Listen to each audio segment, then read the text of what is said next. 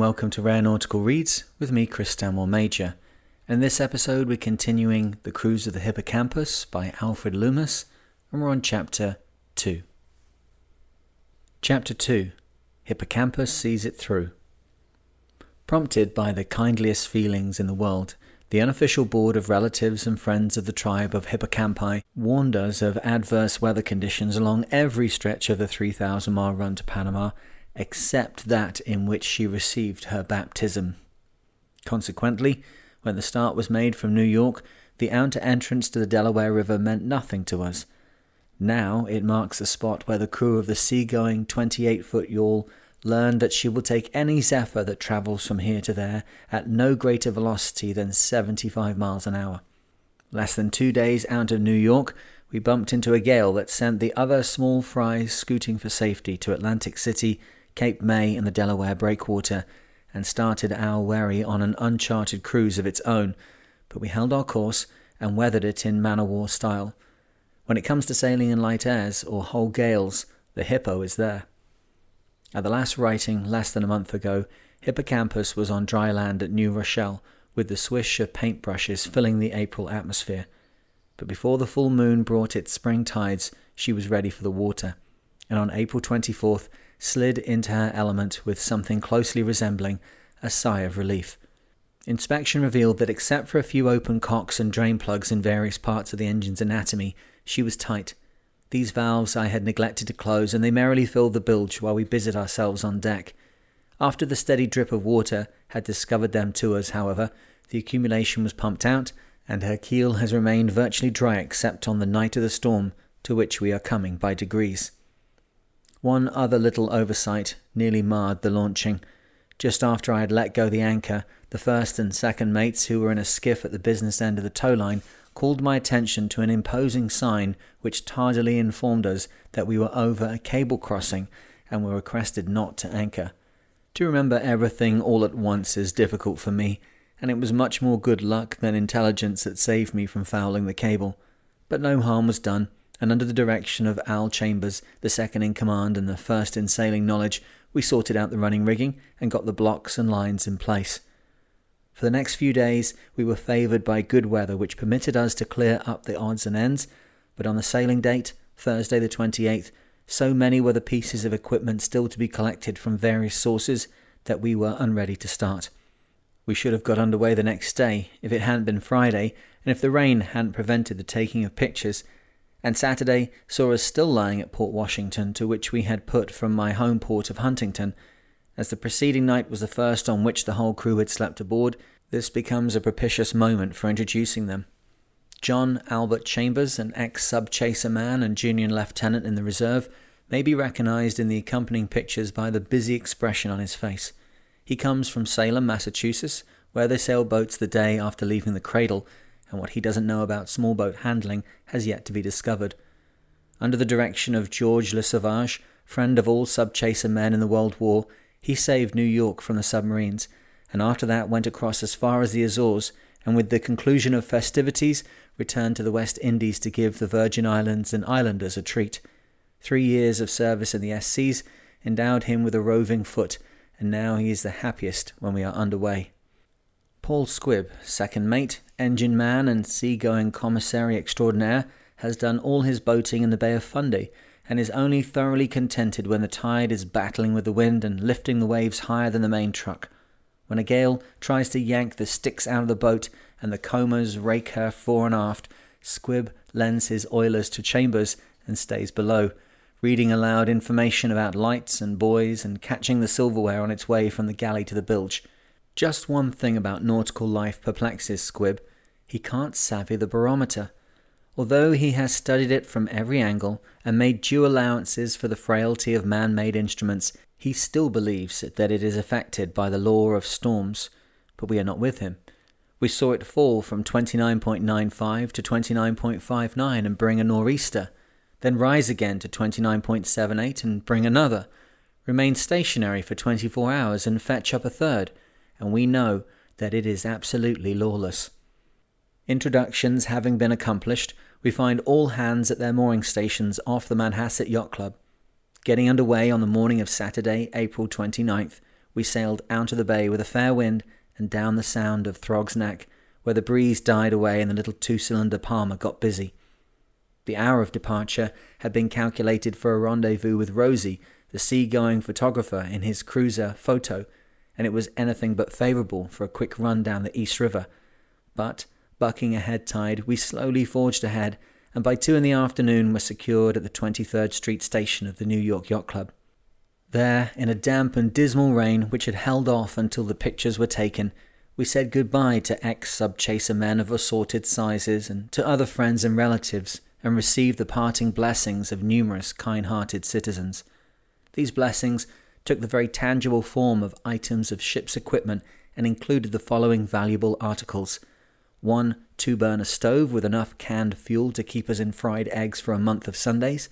One mechanical stethoscope for testing the heart action of the motor, one boat cushion, which has already lightened the hours of duty at the tiller, but which, be it hoped, may never exercise its actual life saving function, two seven foot ash oars, which at present repose in the hold, mourning the lost wherry, and a mate's sextant. This princely bon voyage present is a ten-second instrument that thrills the hand that holds it. With its full equipment of telescopes, it promises to give me some of the happiest moments of the cruise, for, when all is said and done, the best part of sailing or motorboating is deep sea navigation.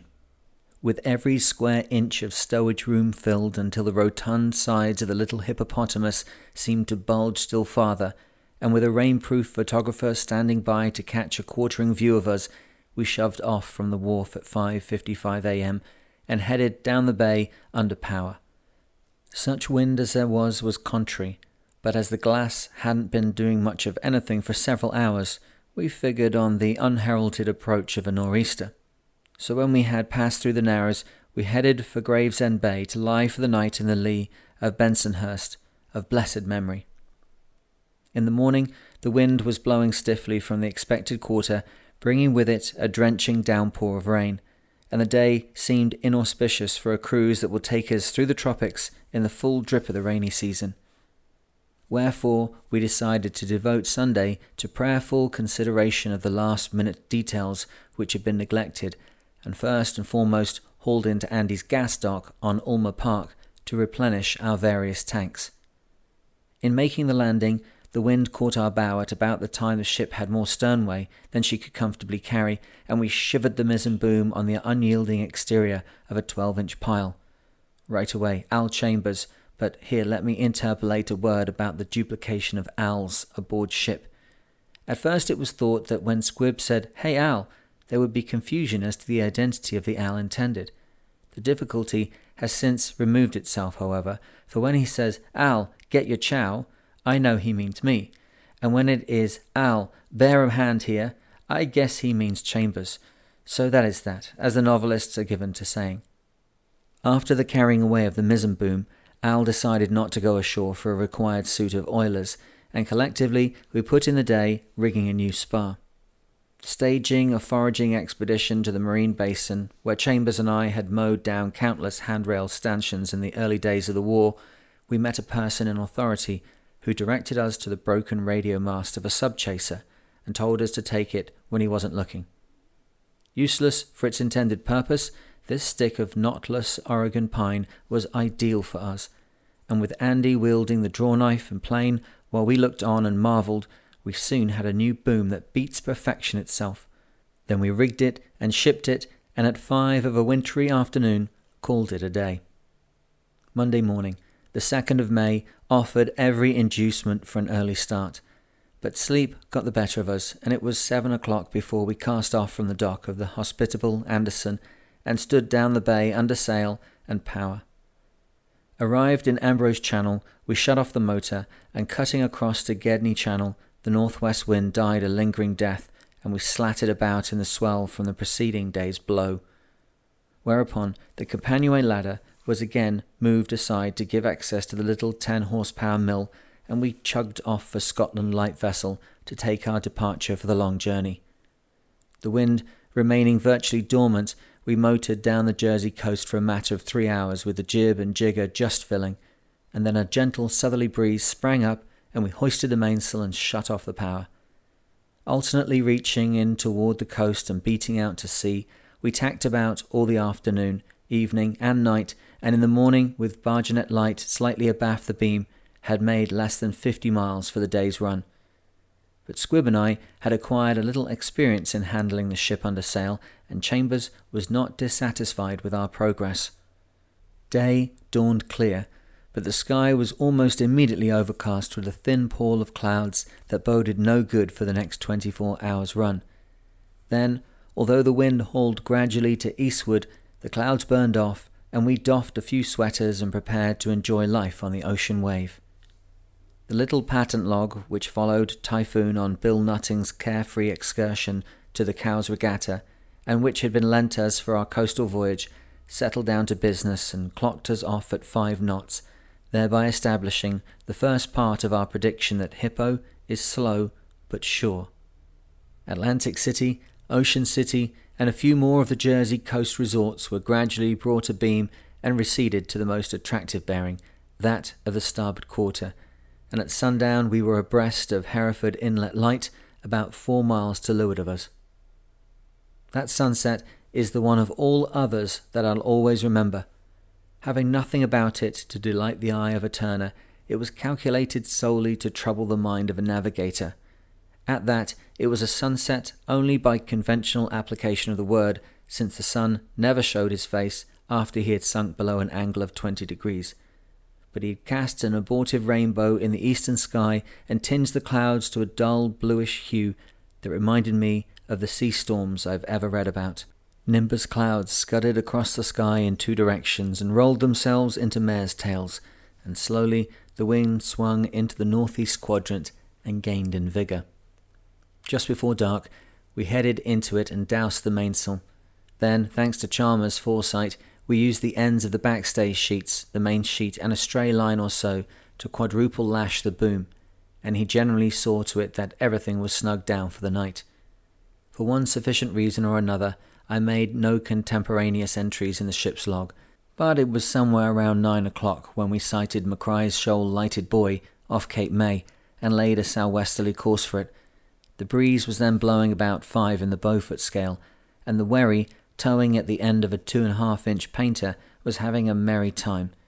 Alternately, it sagged back on the line and then charged down at us from the peak of a wave, and when it had once missed our counter by inches, we lengthened its scope to 40 feet to avoid a rear end collision. At 10.05, we brought our buoy abeam and headed away on a south by east course for Fenwick Island Shoals light vessel, and somewhere between that moment and the next, Chambers called down the hatch that the wherry had gone adrift. Even at that early hour, the blackness of the night and the condition of the sea were such that search for it was useless. Things were getting pretty thick. Although we had already shaped our course for the light vessel, I had remained below studying the entrance to Delaware Breakwater Harbour, and concluding that with an ebb tide and half a gale, I didn't like the looks of it. The loss of the tender now decided me that the night called for plenty of sea room, and with Al's and Paul's concurrence, we continued on our way. I may be hopelessly wrong in my opinion, but I believe that the difference between riding out a storm and scurrying for a strange harbour in the dead of night is just this. When you're getting a severe drubbing off soundings, the worst has yet to happen. But when you miss the entrance to a harbour and find yourself in the breakers, your cup of misfortune is full and running over. So, taking the wind and water heavily from a little abaft the port beam, we held our course for the light vessel, 25 miles distant. The wind came without gusts, but with an ever increasing strength, and by 10:30 I mentally put it down for 7 in the Beaufort scale. Then, as the half hours dragged by, I raised the ante one by one, and at the height of the storm figured that we were receiving all that a 65 mile blow had to offer us. But the ship was taking it gamely and travelling. When you log off seven knots under jib and jigger, displaying but little more than a third of your total sail area, you may say that the wind is blowing and that you are taking full advantage of it. And so we travelled until the tiller trembled under the rush of water past the rudder, and the boom vibrated from the transmitted strain of the wind in the jib, and we dipped our lee rail under and took solid water alternately over bow and port quarter until the cockpit scuppers failed to carry off the accumulated inflow of water and the light of the binnacle wedged in a corner of the cockpit was extinguished. But always we felt confidence in the ability of the hippocampus to stand up under her punishment. Not always did we have this feeling of confidence in ourselves, and when two hours before we were supposed to pick up Fenwick light vessel, we saw a gleam on our starboard bow, we momentarily thought that we had erred in the course. The unwelcome light showed itself when we were crossing the south end of Five Fathom Bank, and the rollers were breaking over themselves until the whole sea was a smother of phosphorescence, and for a time we thought ourselves to be in the breakers. At this juncture, we started the Palmer, which, despite greasy flywheel and dampened spark plugs, kicked off with accustomed celerity, and I let it idle until we had again become sure of our position. This assurance was given us by indirection when a green starboard light showed flanking the white light, and we made it out to be a tug bound for the Delaware River, with but one range light burning. So incessant and violent was our motion that the approaching light had the fixity of a shore beacon. Our own running lights had long since given up the ghost, and we had made no attempt to keep them burning. The height of the evening's performance came when Chambers, going below for a smoke, was followed down the companionway by the fringe of a comber which extinguished the acetylene gaslight. Both before and after that happening, the binnacle light puffed out, and continually until dawn, spray slopped down the half open hatchway until the bilge and cabin deck were an agitated pool of turbid water. Squibb, wedging himself in place on a pile of saturated cushions and remaining below because we were minus a suit of oilers and the need for Chambers on deck was great, established for himself the reputation of sea-going sailor. To Chambers belongs the credit of pulling us through a nasty situation, and to Squibb the storm-proof stomach. Mine is equal to any emergency on deck, but it does have its limits, and I kept the topside. At a little before two, we sighted Fenwick lightship dead ahead and felt a load lift itself from our shoulders.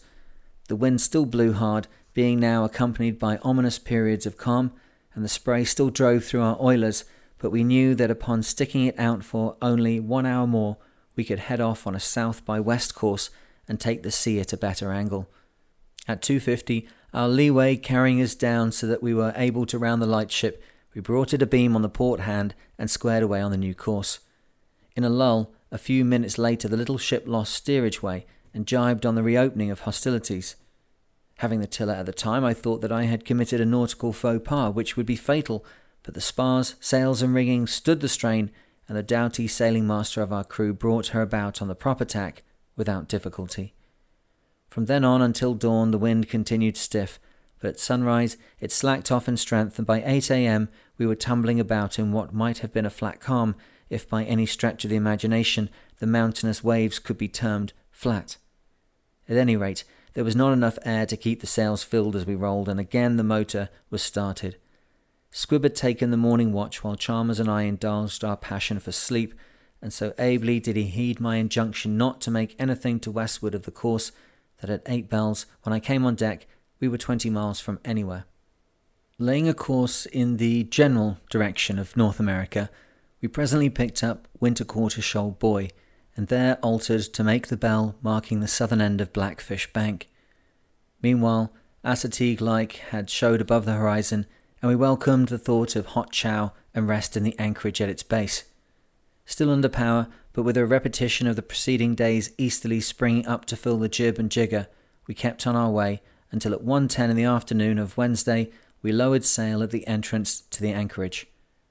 From there, it was a run of a few minutes to a quiet mooring at the new plant of the Chincoteague Fish Oils Company, where we secured and received a cordial greeting from the manager. Ericsson is a sea-going Swede of varied experience who, having heard our story, corroborated our modest claim of a 65-mile breeze and said, You boys ban salty. I know it when I've been seeing you picking your way in between the shoals, and your boat ban salty too. When Ericsson said this, we felt that it was praise indeed. That night we lay in, and the southeast wind only vaguely disturbed our slumbers. Nor were we bothered the next night when another nor'easter, accompanying a mendaciously rising glass, swept across the anchorage and bobbed first our bowsprit and then our bumpkin under. Friday, the sea still tumbled about outside and roared on the beach of Assateague, and the sky remained troubled. And on Saturday, when conditions for sailing seemed ideal, the mouth of the windbag closed, and not enough air stirred to flutter our SC pennant at the main. But Sunday morning, a fine sailing breeze from the nor'west greeted us as we rolled out of our bunks, and with a great stir of activity, we bolted one of Squibb's hasty breakfasts singled our lines, started the motor, cast off, and headed for sea. If other amateur mariners put into Assateague anchorage and are accorded half the cordiality that we receive from all hands at the fish plant, they will look back on their sojourn there as a most pleasant one. We occupied our time between showers, airing bedding and clothes. My clean whites, having been on the lee side in the storm, will never be the same again, and in turning sheets and halyards to lengthen the life of them. Rounding Fishing Point and taking our departure from the red and black spar marking a two fathom spot at the entrance, we set all sail, shut off the power, and ran free under the impulse of a fine sailing breeze. Looking back, we saw how inaccurate is the lighted range supposed to mark the best water into the anchorage, and I made a note in the log to warn seafarers entering at night to give a wide berth to the light on that point. The spit has gradually crept northward until the light which formerly marked the best water now lures the stranger into an overland expedition. All that day we had perfect conditions for sailing, the sea being smooth with an offshore wind, and I employed the morning brushing up on my navigation. Working two St. Hilaire sights from my Brandis sextant and catching the sun on the meridian at noon, I was able to check the accuracy of the instrument by objects on shore. It checked. By sundown, when we were bringing Cape Charles abeam, we had logged 50 miles and were all set for a quick run up the Elizabeth River and a full day ashore in Norfolk. But the wind passed quietly out, and in the succeeding 12 hours we made less than 20 miles.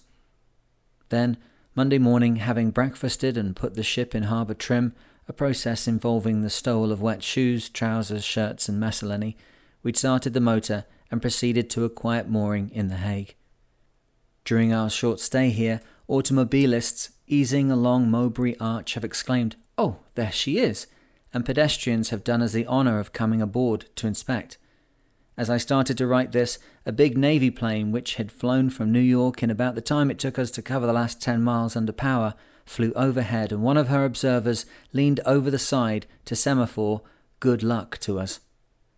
We have been dined, and I almost say wined, by the most hospitable strangers, and now, being freshly provisioned and fueled, we are preparing to get underway for Charleston, with possible stops for breath at Beaufort, Southport, or wherever we catch the next drubbing from Father Neptune. Little Hooker will stand it. Well, that's the end of today's chapter, and we're going to continue with the story tomorrow. Now, if you haven't already, consider please going over to patreon.com forward slash the mariner. You can follow the link in the podcast description.